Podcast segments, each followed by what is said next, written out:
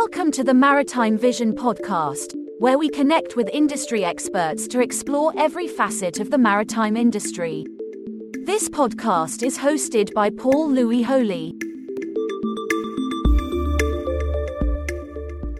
Hello, everyone. Welcome to this new podcast episode. And today, in this podcast, we are with Conor.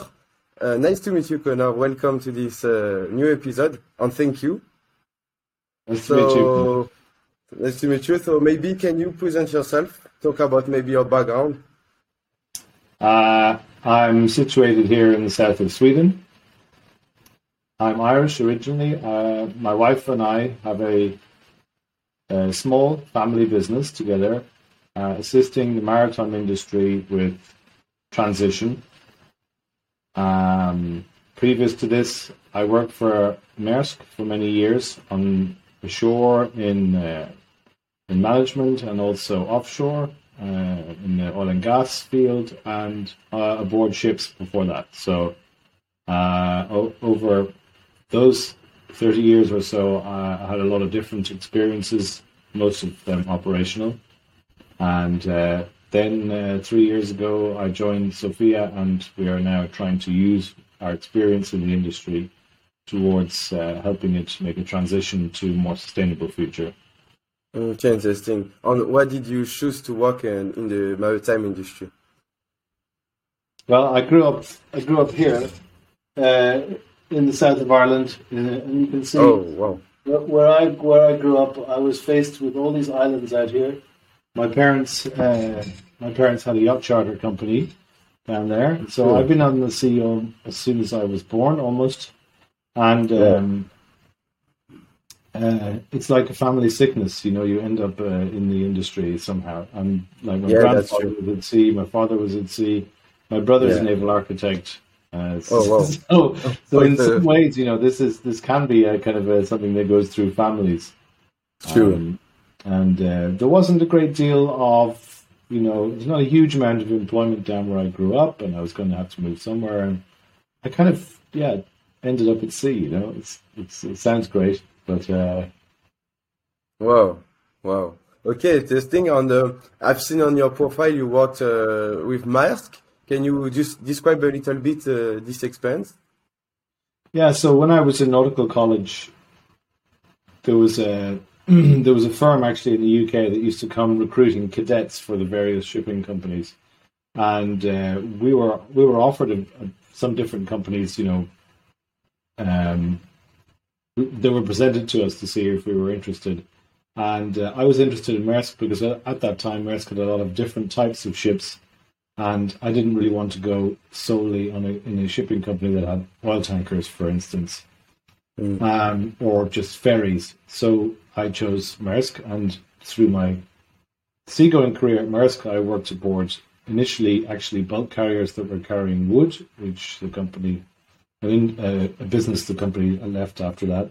But I was on container ships and ro-ro carriers, and a lot of time on uh, chemical gas and gas tankers.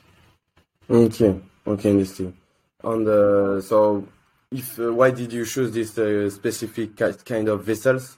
Uh, because of the market was uh, very Well- dynamic at this time.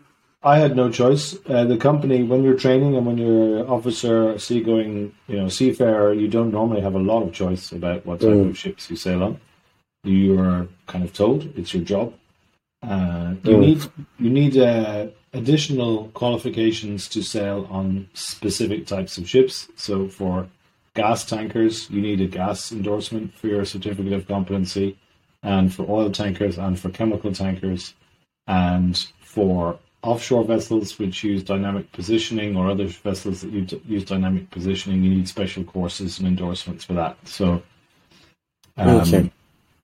so the company, if the company, you know, kind of chooses you to sail on their gas tankers, they have to make sure you're properly certified, send you on a course, etc. Okay. Okay. Interesting. And uh, after Maersk, uh, for- after this experience, you you decided to become a consultant.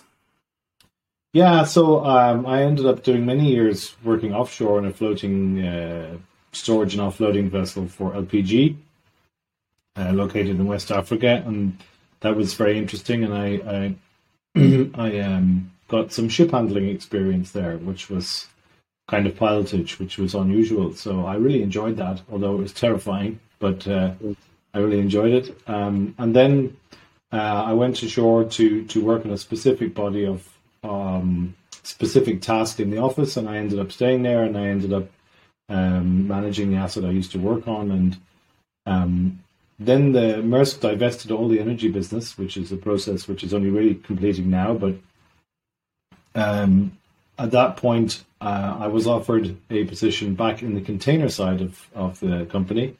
And on the other hand, I had just completed an MBA and I was looking at really the purpose, what I wanted to do with the rest of my career and, and my life. And um, I talked to Sophia. We looked at some strategy, what we could do together, and we decided to go in together and uh, see how we could put our experience towards the industry for transition. And this is a very different.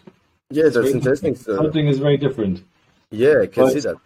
Yeah, but there are some things you bring with you which which apply everywhere, and one of them, of course, is it's good. I think to have many years working in a corporate or in yeah. a company which isn't a consultancy and then try and consult to them because you understand their better chance of understanding their pain points and drivers and challenges.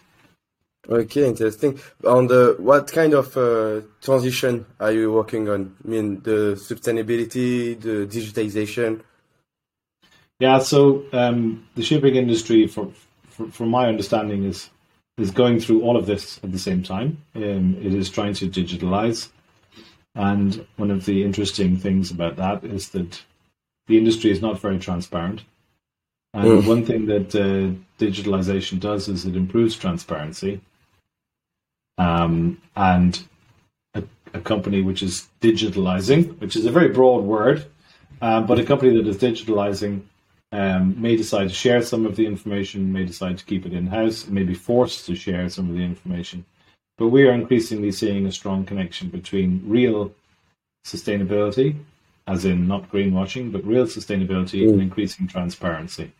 Mm. Do you see a greenwashing in this industry right now, or, or it's not yeah. as, for example, the car industry? I know greenwashing this is everywhere, but in the maritime, is it something very common?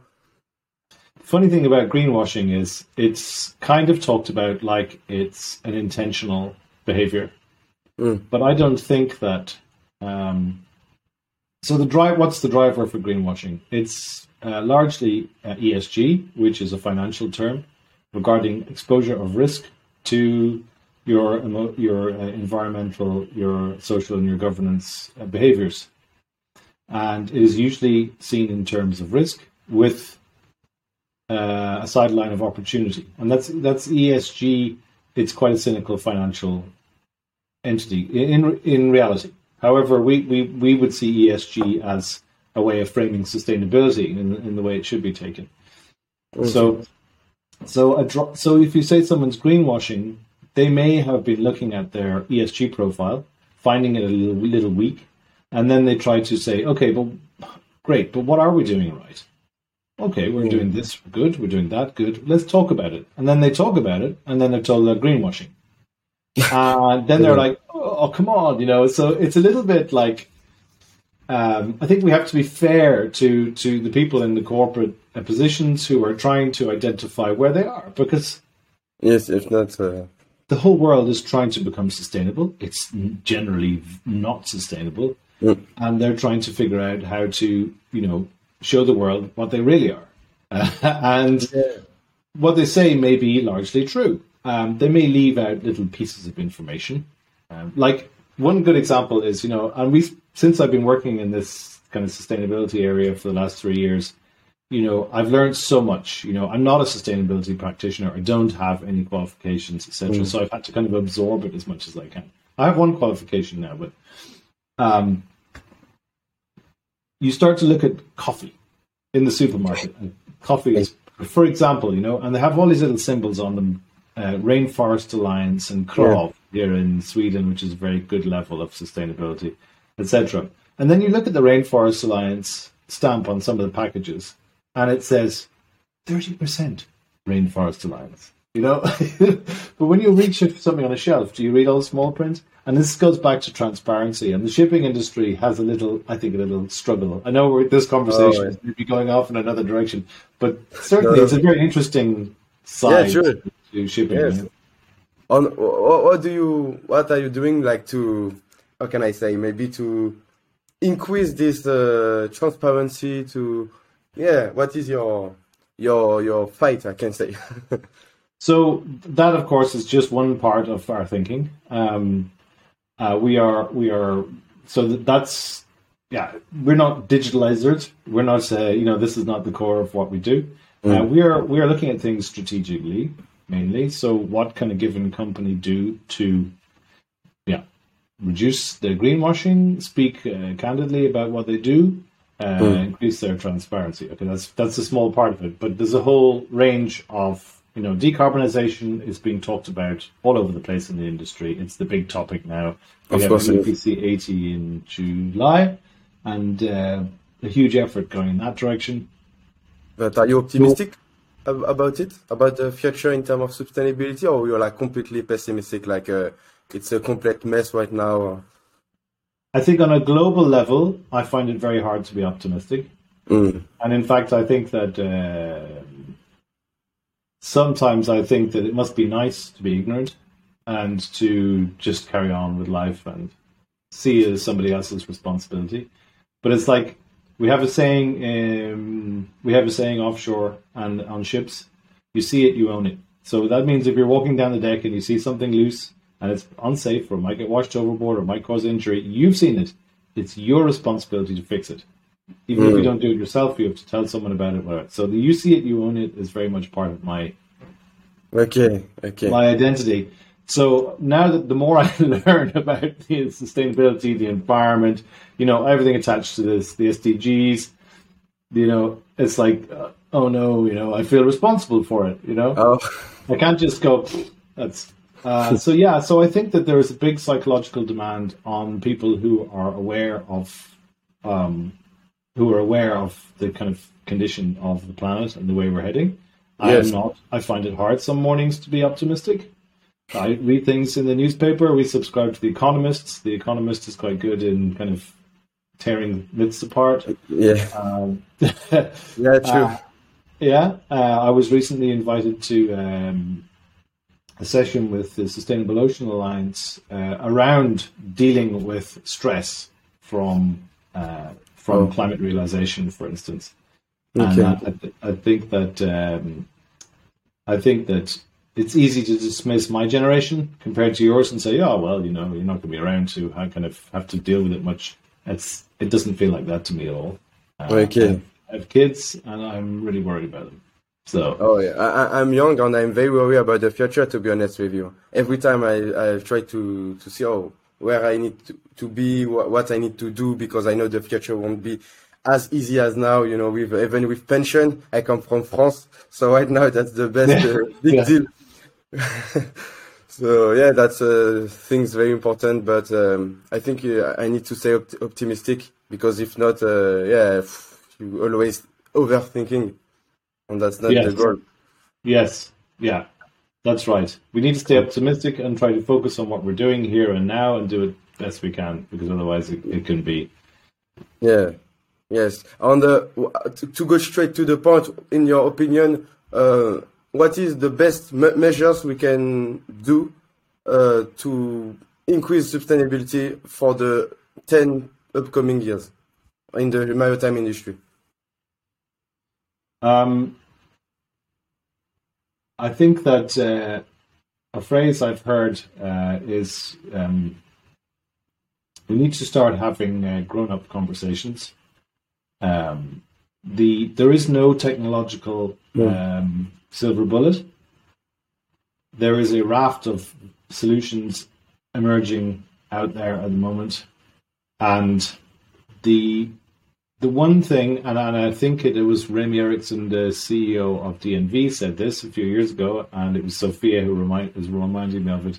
But collaboration is the secret sauce of mm. of uh, shipping transition, okay. and we certainly have seen that, particularly cross sectoral collaboration, between the shipping industry and like vertically, uh, sorry, horizontally, um, and also they have the shipping industry has perhaps a unique way of contacting its its clients and its suppliers, which come from all kinds of like shipping intersects with every other industry. It is mm-hmm. you know, over ninety percent of everything has been on a ship, right? Yes. So when you think about it, shipping has the ability to change to be a catalyst for a lot of other industries, steel, you know, cement, the mining industries, all those that are also trying to decarbonize. And okay, of course, it's like scope three for them. Shipping is scope three; it's their transport emissions. But they can get involved in these conversations and they can find points of shared value.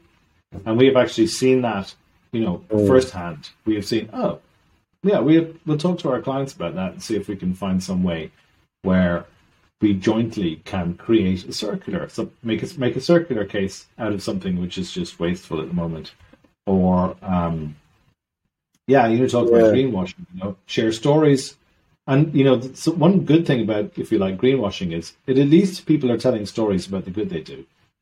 At least it's like it's it's out there. You know, if you go back five years even, and you listen to the way companies advertise, they're all they talk about is how sustainable they are. Yes. You know, uh, so people are demanding it. You know, so I think that shipping the, for the next ten years, one of the most important things they can do is start to collaborate. They'll have to collaborate to to secure sources of alternative fuels. Mm. They'll have to collaborate to secure business cases for alternative fuels, like with the green the development of green corridors. They'll they'll have to collaborate with each other to share the the, the demand, etc. So I feel that changing the mindset, this very compartmentalized competitive mindset in shipping, has to happen. Okay. And you know, regulation may force it to happen. Yes, because it's uh, we talk a lot about hydrogen ships, for example, or uh, solar panel, things like that. But uh, it's still some prototype. It's not very concrete, I can say. But I don't know if in the in the next ten years it will be exactly this kind of ship we will have, or, or something completely different. Because every day you have new technologies. So yeah, that's well, great. I mean, f- looking at the purest form of alternative energy, putting sails on a ship is like the most obvious and straightforward thing to do. You get your fuel at source, it's free mm. and it's constant, but people don't like it because it's variable. Mm. but in fact, we can predict wind better than we ever could, and we yeah. can route ships better than we ever could. However, it doesn't. You know, the sizes, the way that the way that we size the and the way that we trade today is is not very compatible with wind. It's more. That's why wind. We're seeing wind as being a wind assist as an efficiency measure in that way. Okay. But and some people, when you talk about sailing ships, they they immediately think of square riggers, you know, before you know the 1800s and before, and they they have a kind of a mental model of that. But it's not fair comparison. It's like comparing a modern Ferrari with you know with a steam car in in 1890. It's just yeah. a totally different concept. you know, yeah, we can sure. make things sail way better these days. Sure. Uh, so, so that's the most obvious thing. And then the other contenders we have methanol, uh, which is made from biogenic carbon, and we have ammonia, which is made from you know from renewable energy. Uh, and then you have kind of other fuels like um, fully renewable uh, biofuels, which are like not uh, causing land use change, which are made from waste, etc., synthetic natural gas, etc. So there's there's a lot of options there. And there's a lot of people with pens and checkbooks waiting to invest. But the problem we have is we don't have the signal from the International Mar- Maritime Organization yet mm. say this will be the only way, you know, eventually by 2040, and it can, doesn't have to all come in like that. It can, it can, it's yeah, going to be have a direction. But so the people can say, okay, you know, we're going to sign up for this. We're going to, you know, invest a couple of billion or whatever, and in in five years' time, it'll be producing. It will be we'll be supplying it to uh, ship owners who have built the ships or converted the ships to take this fuel, and it is happening because the regulation is in place and it's it is the future. Okay. So we have to have this basic signal from the regulators and the policymakers to demonstrate this is happening. And so far, we have it from the European Union. We have uh, inclusion in the ETS, but that's actually that's part of a, a, greater story. It's you know it's it's still there's still a lot more to be done. Yeah, sure. And what about the lobbies? I mean, for example, you, you're talking about uh, sails, but the problem if we use sail, we don't use fuel anymore. On the country who produce fuel, maybe they are not agree about it. They, they they want to to sell the fuel to make million, to make billion. That it can be a very a big challenge too, because some people doesn't like sustainability because of this reason. Absolutely, and one of the barriers in the International Maritime Organization is the the countries that feel that they will be marginalized and have a big disadvantage because of change to alternative fuels and they are very very valid um, points. The you know we go if we go back to the Sustainable Development Goals, seventeen goals. You know, climate change uh, is one of them, and mm. you cannot. None of them um, operate uh, individually. None of them. You cannot just say we're going to transition the shipping industry to low low carbon fuels, and that's fine. You can't mm. do that and disadvantage um, Other human kind. rights and yeah. people's rights to power and education and economic development, and it has to be moved together. And this yeah. goes back again to what I was saying about collaboration. This is like so much more collaboration is needed sure. to make this happen together. Sure. Interesting. Yeah. So, mm. so do you want to add something else? Uh, something to say? Word of the end. um, we are um, we are slowly growing our company. We we will have someone else joining us fairly soon. Um, we we are at the moment we have an intern doing some short work with us, uh, and um, we would be happy to to talk to people if they're looking for an internship if they've some specific. But it would be good if it relates to their studies, as in their thesis or something like that. Um, we would be delighted to to work with someone who would who would like to. Uh, who would like to spend some time doing sustainability related work mm. with us. Okay. So uh, you're you're welcome to reach out. So thank you very much, Conor, for this interview. It was very interesting, and I wish you a very pleasant day. Thank you. It was very nice to talk to you. I hope I was uh, of yeah some use. Thank you. Bye bye. Okay, bye. Thank you for listening to the Maritime Vision podcast. We hope you enjoyed this episode and gained valuable insights into the maritime industry. Be sure to tune in for our next episode, where we'll continue to explore the latest trends and developments in this fascinating field.